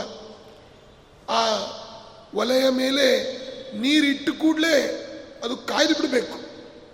ಅಕ್ಕಿ ಹಾಕಿದ ಕೂಡಲೇ ಅನ್ನ ಆಗಿಬಿಡಬೇಕು. ಹಾಗಾಗ್ತದ? ಇಲ್ಲ. ಸಮಾಧಾನ. ಅದಕ್ಕೆ ವಾದಿರಾಜ ಸ್ವಾಮಿಗಳು ಹೇಳಿದರು, ತಾಳುವಿಕೆಗಿಂತ ತಪವು ಬೇರೆ ಇಲ್ಲ. ಕಾಯಬೇಕಂತೆ. ಇವತ್ತು ನಮಗೆ ಅದನ್ನೊಂದು ಬಿಟ್ಟು ಬೇರೆ ಎಲ್ಲವನ್ನು ಕೂಡ ನಾವು ಮಾಡ್ತೇವೆ ಕಾಯೋದು ಅಂದ್ರೆ ನಮಗಾಗೋದಿಲ್ಲ. ಅಲ್ವಾ? ಅದಕ್ಕೆ ಹೇಳಿದರು, ಪೃಥ್ವಿಯ ಒಳಗಡೆ ಪರಮಾತ್ಮ ಇದ್ದಾನೆ. ಹೇಗಿದ್ದಾನೆ? ಎಲ್ಲಿದ್ದಾನೆ? ಅದಕ್ಕೆ ನಾವು ಬೇರೆ ಬೇರೆ ಚಿಂತನೆ ಮಾಡುವಾಗ ನೋಡ್ತೇವೆ. ಇಡೀ ಭೂಮಿ ಎಲ್ಲಿದೆ ಗೊತ್ತಾ? ಇವತ್ತಿನ ವಿಜ್ಞಾನಿಗಳು ಅದನ್ನು ವಿಮರ್ಶೆ ಮಾಡಿ ಮಾಡಿ ಮಾಡಿ ಬೇರೆ ಬೇರೆ ವಿಚಾರ ಮಾತಾಡ್ತಾರೆ. ಈ ವಿಚಾರವನ್ನು ಒಬ್ಬರು ಹೇಳೋದಿಲ್ಲ. ಇಡೀ ಭೂಮಂಡಲ ಕೆಳಗಡೆ ವಿಷ್ಣು ಕೂರ್ಮನಾಗಿ ಪರಮಾತ್ಮ ಇದ್ದಾನೆ, ಆಮೆ ರೂಪದಲ್ಲಿ. ವಿಷ್ಣು ಕೂರ್ಮ, ವಿಷ್ಣು ಕೂರ್ಮದ ಮೇಲೆ ವಾಯು ಕೂರ್ಮ. ವಾಯು ಕೂರ್ಮದ ಮೇಲೆ ಸಾವಿರ ಹಿಡೆಯ ಶೇಷದೇವರು, ಆ ಸಾವಿರ ಹಿಡೆಯ ಶೇಷದೇವರ ತಲೆಯ ಮೇಲೆ ಒಂದು ಸಾಸಿವೆ ಕಾಳಿನಷ್ಟು ಈ ಭೂಮಿ ನಿಂತಿದೆ. ಇದನ್ನು ನಾವು ಗೊತ್ತಾ ಯಾರಿಗಾದರೂ? ಪೀಠ ಪೂಜೆ ಮಾಡಬೇಕಾದ್ರೆ ಇದನ್ನು ಚಿಂತನೆ ಮಾಡಬೇಕು ನಾವು. ವಿಷ್ಣು ಕೂರ್ಮಾಯ ನಮಃ, ವಾಯು ಕೂರ್ಮಾಯ ನಮಃ, ಅನಂತಾಯ ನಮಃ, ಅದರ ತಲೆ ಮೇಲೆ ಈ ಭೂಮಂಡಲ ಇದೆ. ಆದ್ದರಿಂದ ದೇವರು ಒಮ್ಮೆ ನನಗೆ ಸಾಕಾಯಿತು ಅಂತ ಮೈ ಅಲ್ಲಾಡಿಸಿಬಿಟ್ರೆ ಆ ಭೂಮಿ ಉರುಳಿ ಕೆಳಗಡೆ ಬೀಳುತ್ತದೆ. ಅದನ್ನು ಅವನ ಆಟ ಸಾಕು ಅಂತಂದಾಗ ಮಾಡ್ತಾನೆ. ಆದ್ದರಿಂದ ಭೂಮಿಯಲ್ಲಿ ದೇವರು ಭೂಮಿಯನ್ನು ಹೊತ್ತುಕೊಂಡವನವನೇ ಭೂಮಿಯ ಒಳಗೂ ಕೂಡ ಅವನೇ ಇದ್ದಾನೆ. ಜಲ ನೀರಿನಲ್ಲಿ ಇದ್ದಾನೆ ಪರಮಾತ್ಮ. ಇವತ್ತು ನೀರು ಇಲ್ಲದೇನೆ ನಾವು ಜೀವ, ಜೀವನ ನಡೆಸಲಿಕ್ಕೆ ಸಾಧ್ಯ ಇದೆಯಾ? ನೀರು ಅಂತಂದ್ರೆ ಜಲೇಶು ಮಾಂ ರಕ್ಷತು ಮತ್ಸ್ಯಮೂರ್ತಿ ನೀರಿನ ಒಳಗಡೆ ಭಗವಂತ ಮತ್ಸ್ಯನಾಮಕನಾಗಿ ಇದ್ದಾನೆ. ಇವತ್ತು ಎಲ್ಲರಿಗೂ ಕೂಡ ಬಾಯಾರಿಕೆ ಆದರೆ ನಾವು ನೂರು ಲೋಟೆ ಮಜ್ಜಿಗೆ ಕುಡಿದ್ರೂ ನಮಗೆ ತೃಪ್ತಿ ಆಗೋದಿಲ್ಲ. ಒಂದು ಲೋಟ ನೀರು ಕುಡಿದ್ರೆ ಆ ನೀರಡಿಕೆ ಹೋಗ್ತಾ ಇದೆ. ಕಾರಣ ಅದರಲ್ಲಿರುವ ಭಗವದ್ ರೂಪ ನೀರಿನಲ್ಲಿ ಇದ್ದಾನೆ.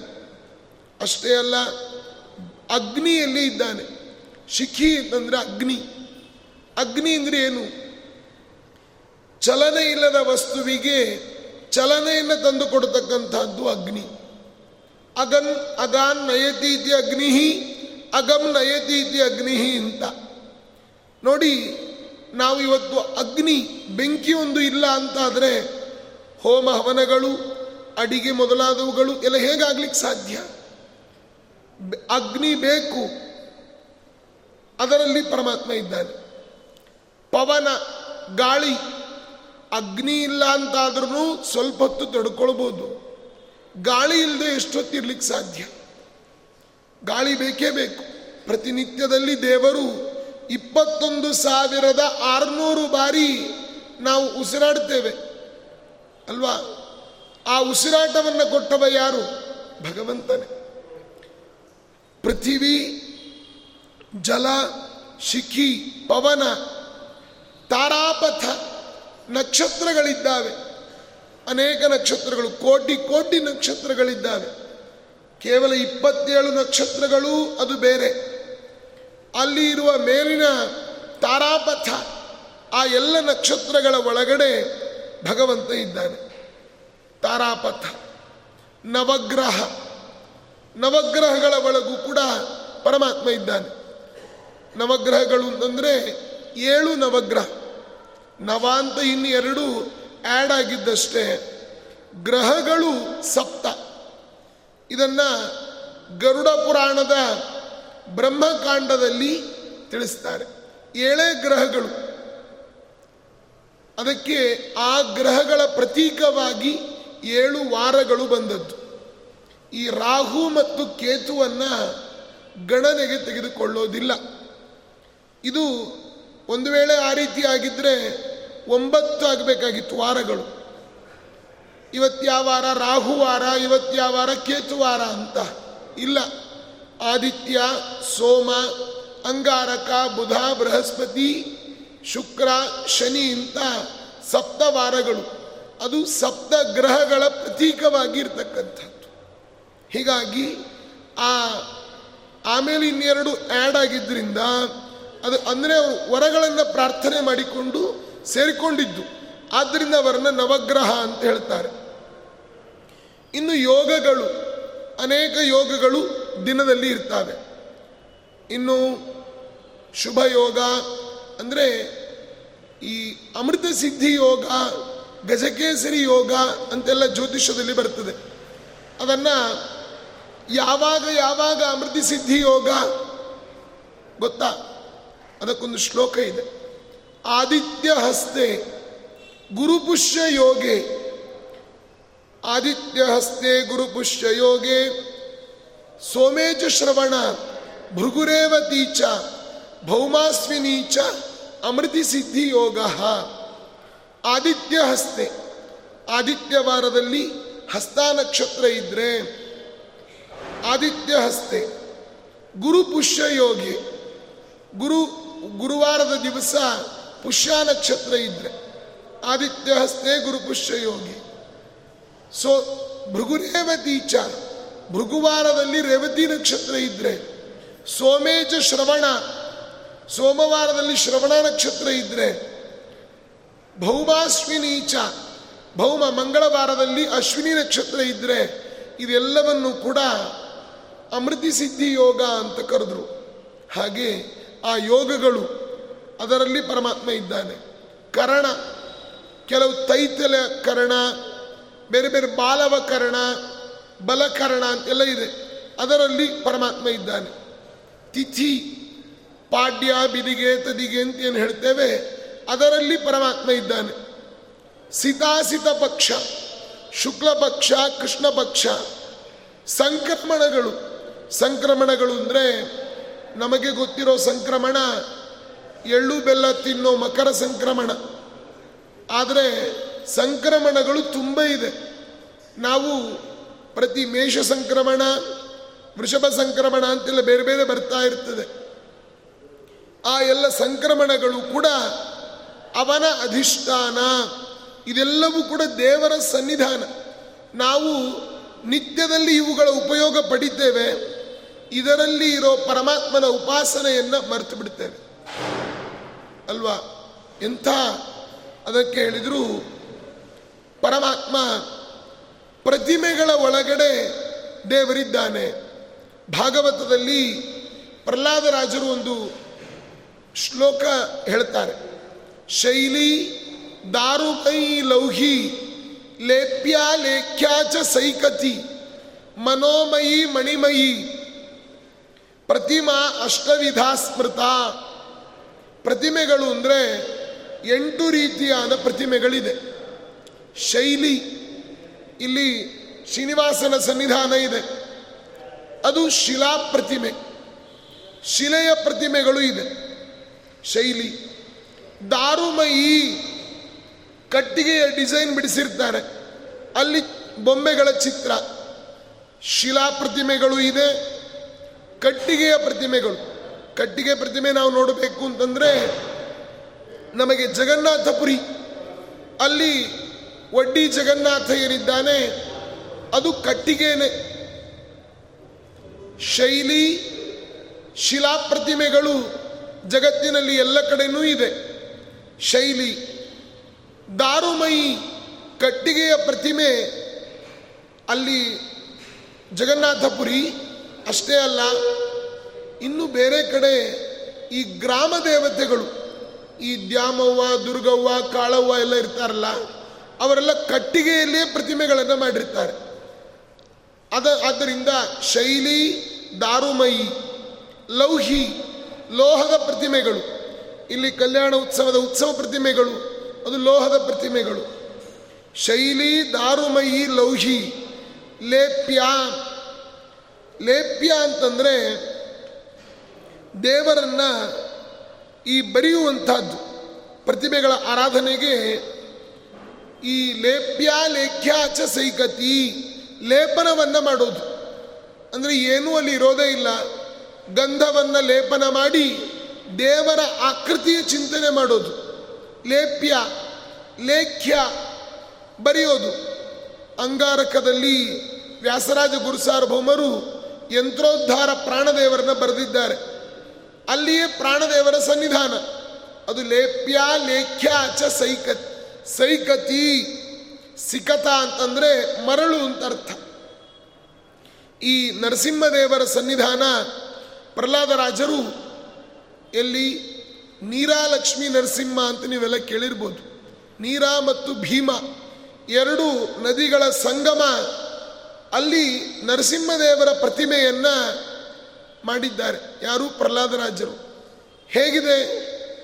ಅಂದರೆ ಇವತ್ತಿಗೂ ಅಭಿಷೇಕ ಮಾಡಿದರೆ ಒಂದೇ ಒಂದು ಮರಳಿನ ಕಣ ಕೆಳಗಡೆ ಬೀಳೋದಿಲ್ಲ. ಪ್ರಹ್ಲಾದರಾಜರು ಮರಳಿನಿಂದ ನರಸಿಂಹದೇವರ ಪ್ರತಿಮೆ ಮಾಡಿಟ್ಟಿದ್ದಾರೆ. ನೋಡಿ ಎಂಥ ಅದ್ಭುತ. ಅಲ್ಲಿ ಇವತ್ತಿಗೂ ಕೂಡ ರಾಘವೇಂದ್ರ ಸ್ವಾಮಿಗಳ ಬೃಂದಾವನವೂ ಕೂಡ ಇದೆ ಅಲ್ಲಿ. ಶಿವಾಜಿ ರಾಜನ ಕಾಲದಲ್ಲಿ ಯಾವತ್ತೂ ದೇವಾಲಯವನ್ನು ಕಟ್ಟಿ ಆಮೇಲೆ ಒಳಗಡೆ ಪ್ರತಿಮೆ ಪ್ರತಿಷ್ಠೆ. ಇದು ಹಾಗಲ್ಲ. ಈ ದೇವಾಲಯ ಪುರಾತನ ಕಾಲದಿಂದ ಇತ್ತು. ಅದಕ್ಕೆ ಸುಂದರವಾದ ಕೋಟೆಯನ್ನ ಆ ರಾಜ ಕಟ್ಟಿಸಿದ ಅಂತ ನಾವು ಇತಿಹಾಸವನ್ನು ನೋಡ್ತೇವೆ. ಮರಳಿನ ನರಸಿಂಹದೇವರ ಪ್ರತಿಮೆ, ಅದನ್ನ ಪ್ರಹ್ಲಾದರಾಜರು ಮಾಡಿದ್ದಾರೆ. ಸೈಕತಿ ಮನೋಮಯಿ ನಮ್ಮ ಮನಸ್ಸಿನಲ್ಲಿಯೇ ಪರಮಾತ್ಮನ ಒಂದು ರೂಪವನ್ನು ಚಿಂತನೆ ಮಾಡಬಹುದು ಮಣಿಮಯಿ ಮಣಿಗಳು ಈ ಸೋದೆ ಮಠದಲ್ಲಿ ಒಂದು ಪಚ್ಚೆ ವಿಠಲ ಅಂತ ಇದೆ. ಆ ಪೀಠದಲ್ಲಿ ಕೆಳಗಡೆ ಇಟ್ಟು ಪೂಜೆಯನ್ನು ಮಾಡುತ್ತಾರೆ. ಇಲ್ಲಿ ಸ್ಫಟಿಕದ ಲಿಂಗ ವ್ಯಾಸರಾಜ ಮಠದ ಸಂಸ್ಥಾನದಲ್ಲಿ ಯಾವ ರೀತಿ ಇದೆ? ಅದು ಮಣಿನೇ, ಸ್ಫಟಿಕ ಮಣಿ. ಹಾಗೆ ಸೋದೆ ಮಠದಲ್ಲಿ ಆ ಕೆಳಗಡೆ ಒಂದು ಪಚ್ಚೆ ವಿಠಲ ಅಂತ ಇದೆ. ಅದರ ಇತಿಹಾಸ ನಿಮಗೆಲ್ಲ ಗೊತ್ತಿರ್ಬೋದು. ವಾಜರಾಜರು ಆ ಸೋದೆ ಸಿರಿಸಿ ಆ ಕಡೆ ಸ್ವಲ್ಪ ಜೈನರ ಆಕ್ರಮಣ ಜಾಸ್ತಿ. ಆಗ ಒಬ್ಬ ಜೈನ ಸನ್ಯಾಸಿಗಳು ಬಂದು ವಾದರಾಜರನ್ನ ಪೀಡಿಸ್ತಾ ಇದ್ರಂತೆ. ನಮ್ಮ ಬಸ್ತಿಗೆ ನೀವು ಬರಬೇಕು ಬರಬೇಕು ಬರಬೇಕು ಅಂತ. ಯಾವತ್ತೂ ಸ್ವಾಮಿಗಳು ನಗ್ನರಾದವರನ್ನ ನೋಡಬಾರ್ದು. ಅದಕ್ಕೆ ಇವರೇನಂತಿದ್ರು ಇಲ್ಲಪ್ಪ, ಇನ್ನೊಮ್ಮೆ ನೋಡೋಣ, ಬರ್ತೀನಿ ಬರ್ತೀನಿ, ಅಂತ ಇದ್ರು. ಒಂದಿನ ಅವನು ಬಿಡಲೇ ಇಲ್ಲ. ನೀವು ಬರಲೇಬೇಕು ನಾವು ಯಾರೂ ಇರೋದೇ ಇಲ್ಲ, ಬೇಕಾದ್ರೆ ಅಂದ. ಆಯ್ತು, ಬರ್ತೀನಿ ಅಂದ್ರು. ಆದರೆ ಅಂದ್ರು ವಾದರಾಜು ಏನು? ನಂದೊಂದು ಕಂಡೀಷನ್ ಏನು? ನಾನು ನಿಮ್ಮ ಬಸದಿಗೆ ಬಂದರೆ ನಿಮ್ಮ ದೇವರು ನಮ್ಮ ದೇವರಾಗಿ ಬಿಡ್ತಾನೆ ಆ ದೇವರು ನೀವು ಕೊಡ್ತೀರಾ ಅಂತ ಕೇಳಿದ್ರು. ಅವನಿಗೆ ಆಶ್ಚರ್ಯ ಆಯ್ತು. ಹೌದಾ? ಬನ್ನಿ ನೋಡೋಣ ಅಂತಂದ. ನೀವ್ಯಾರು ನನ್ನ ಕಣ್ಣಿಗೆ ಕಾಣಿಸ್ಬಾರದು ಅಂದ್ರು ವಾದರಾಜು ಆಯ್ತು ಅಂತಂದವು. ಅಲ್ಲಿ ಅವರೆಲ್ಲ ಅವತ್ತು ಕುತ್ಕೊಂಡು ಕಿಟಕಿ ಬಾಗಿಲ ಮುಚ್ಕೊಂಡು ಅಲ್ಲಿಂದ ನೋಡ್ತಾ ಇದ್ರು.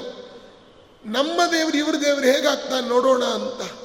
ಆಗ ವಾದರಾಜರು ಜೈನ ಬಸದಿಯ ಒಳಗಡೆ ಕಾಲಿಟ್ರಂತೆ. ಬುದ್ಧನ ಪ್ರತಿಮೆ ಇತ್ತು, ಪಚ್ಚೆ ಬುದ್ಧ. ಅದು ಕೈಯನ್ನು ಕೆಳಗಡೆ ಬಿಟ್ಕೊಂಡು ನಿಂತಿದ್ದ ಬುದ್ಧ. ಅವರ ಜಿನ ಉಪಾಸನೆ. ಯಾವಾಗ ವಾದರಾಜರು ಕಾಲನ್ನು ಒಳಗಡೆ ಇಟ್ಟರೋ ಕೆಳಗಿದ್ದ ಎರಡೂ ಕೈಗಳು ಸೊಂಟದ ಮೇಲೆ ಹೋಗ್ಬಿಡುತ್ತಂತೆ. ವಿಠಲ ಆಗಿಬಿಟ್ಟ. ಇವತ್ತಿಗೂ ಇದು ಸುಳ್ಳಲ್ಲ. ವಾದಿರಾಜರ ಚರಿತ್ರೆಯಲ್ಲಿ ನಾವು ನೋಡ್ತೇವೆ. ಇವತ್ತಿಗೂ ಆ ಪ್ರತಿಮೆ ಪಚ್ಚೆ ಮಂಟಪ ಅಂತ ಇದೆ. ಅದಕ್ಕೆ ನವರಾತ್ರಿಯಲ್ಲಿ ಒಂಬತ್ತು ದಿವಸ ಪೂಜೆ ಮಾಡ್ತಾರೆ. ಅದಕ್ಕೆ ಬೆಲೆ ಕಟ್ಟಲಿಕ್ಕೆ ಸಾಧ್ಯ ಇವತ್ತು ಒಂದು ಗುಂಜು ಪಚ್ಚೆಗೆ, ಪ್ಯೂರ್ ಪಚ್ಚೆಗೆ ಎಷ್ಟು ಬೆಲೆ ಇದೆ?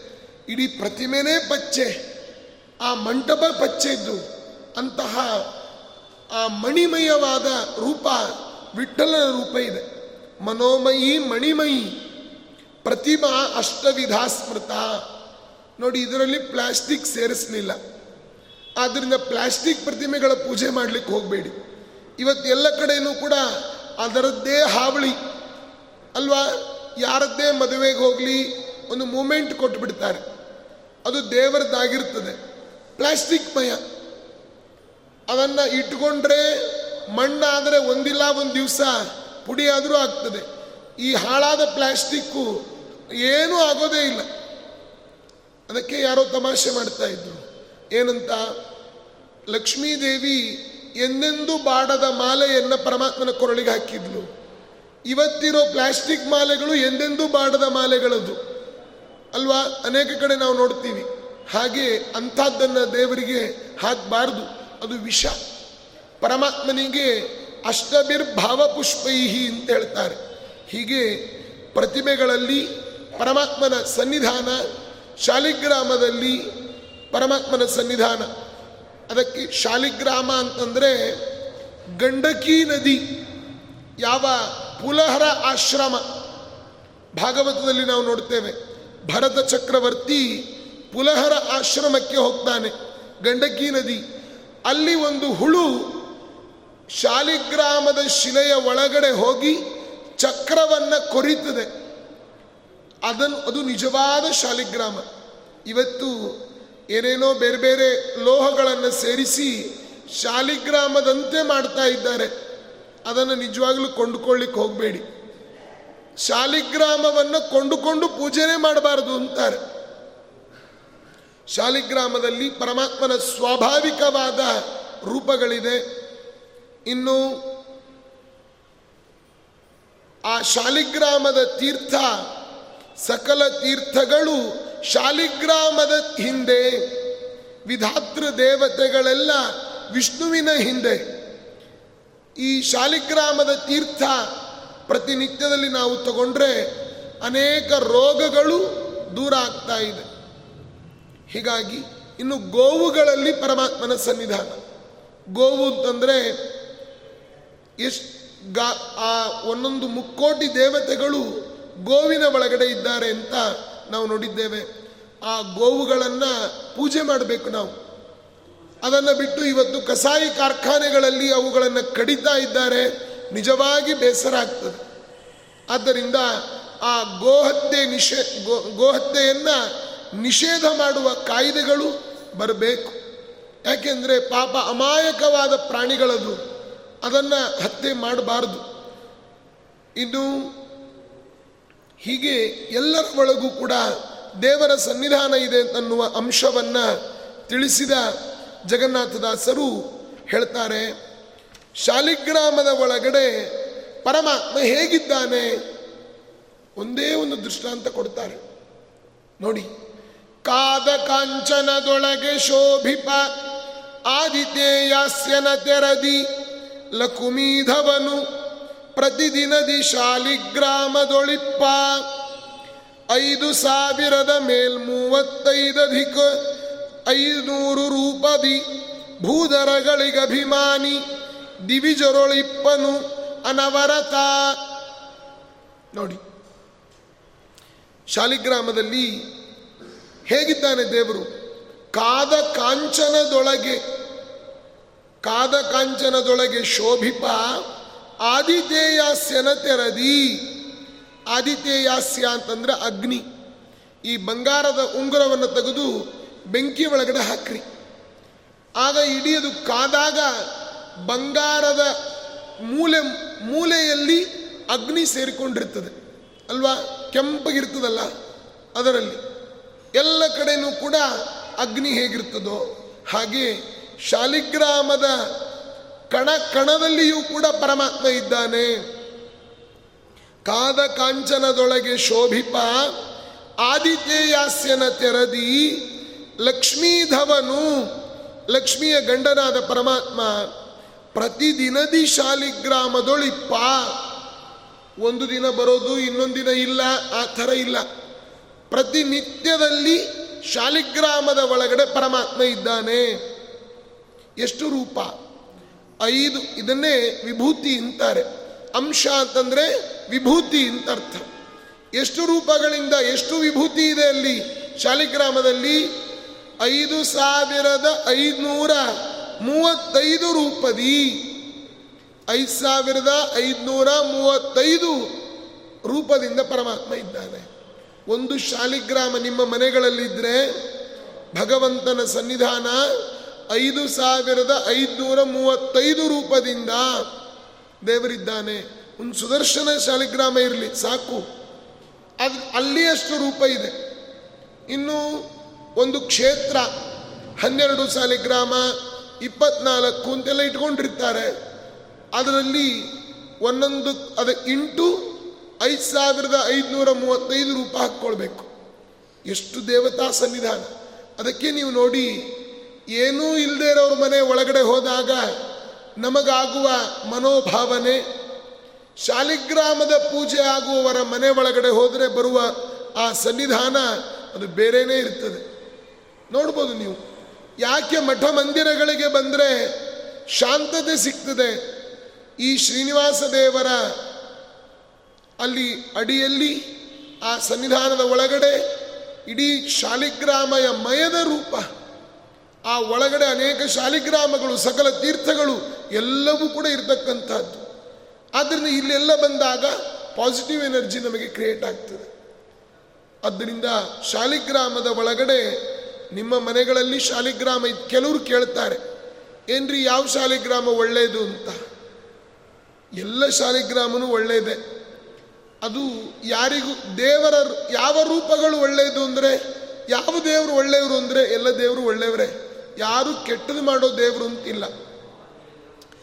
ಈಗ ಕೆಲವು ಶಾಲಿಗ್ರಾಮಗಳಿಗೆ ನಿತ್ಯದಲ್ಲಿ ವಿಶೇಷವಾದ ಅನ್ನದ ನೈವೇದ್ಯಗಳು ಆಗಬೇಕು ವಾಸ್ತವಿಕವಾಗಿ. ನರಸಿಂಹಾದಿ ಶಾಲಿಗ್ರಾಮಗಳಿದ್ರೆ ಅನ್ನದ ವಿಶೇಷವಾದ ಸಮರ್ಪಣೆ ಮೊದಲಾದವುಗಳಾಗಬೇಕು. ಅಲ್ವಾ? ಅದನ್ನು ಮಾಡ್ಲಿಕ್ಕೆ ಆಗದೇ ಇರತಕ್ಕಂಥ ನಮ್ಮ ಸೋಮಾರಿತನದಿಂದ ಅದನ್ನೆಲ್ಲ ತಗೊಂಡು ಹೋಗಿ ಯಾರಿಗೋ ಮಠಕ್ಕೋ ಮಾನ್ಯಕ್ಕೋ ಕೊಟ್ಬಿಡ್ತೇವೆ.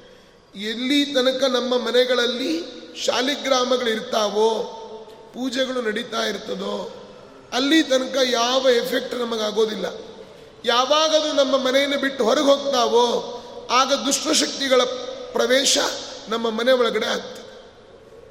ಅದಕ್ಕಾಗಿ ಮನೆಗಳಲ್ಲಿ ಶಾಲಿಗ್ರಾಮಗಳು ಇದ್ದರೆ ನಿಜವಾಗಿ ಭಗವಂತನ ಅಷ್ಟು ರೂಪಗಳು ನಮ್ಮ ಒಳಗಡೆ ನಮ್ಮ ಮನೆಯಲ್ಲಿದೆ ಅಂತ ಅರ್ಥ. ಐದು ಸಾವಿರದ ಮೇಲ್ ಮೂವತ್ತೈದು ಅಧಿಕ ಐನೂರು ರೂಪದಿ ಭೂಧರಗಳಿಗೆ ಅಭಿಮಾನಿ, ಭೂಧರಗಳಿಗೆ ಇಡೀ ಭೂಮಿಗೆ ಅಭಿಮಾನಿಯಾದ ಪರಮಾತ್ಮ ಅದರ ಒಳಗೂ ಇದ್ದಾನೆ. ದಿವಿಜರೊಳಿಪ್ಪನು ಅನವರತ. ದಿವಿಜರು ಅಂದರೆ ಬ್ರಾಹ್ಮಣರು, ಬ್ರಾಹ್ಮಣರ ಒಳಗೂ ಕೂಡ ಇದ್ದಾನೆ. ಶಾಲಿಗ್ರಾಮದ ಒಳಗೂ ಇದ್ದಾನೆ.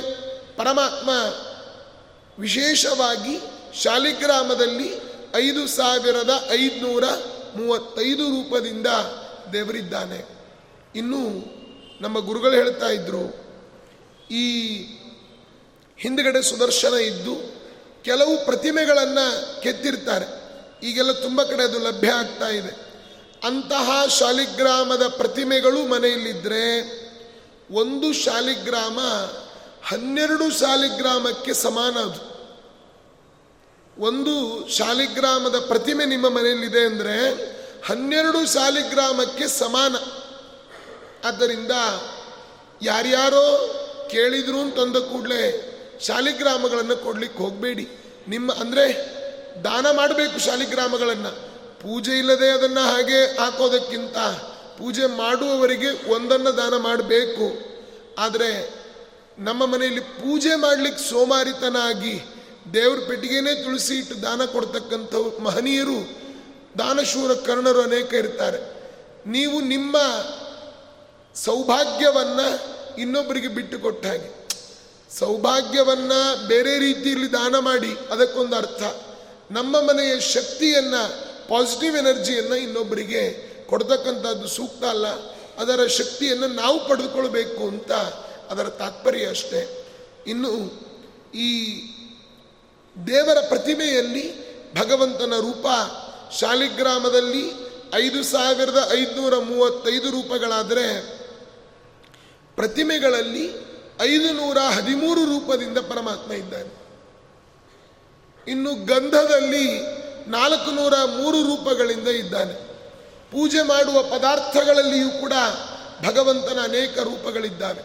ಆ ಎಲ್ಲ ಚಿಂತನೆಯನ್ನು ನಾಳಿನ ದಿವಸ ಮಾಡೋಣ. ಇದು ದಿಢೀರನೆ ಥಟ್ಟನೆ ಹೇಳಿ ಇಂಥೊಂದು ಕಾರ್ಯಕ್ರಮ ನೋಡ್ತೀರಿ ನೀವು. ಹಾಗೆ ಆಯ್ತು ಇವತ್ತು. ನಾಳೆಯಿಂದ ಸರಿಯಾದ ಸಮಯಕ್ಕೆ ಮುಂದುವರಿಸು. ಕೃಷ್ಣ.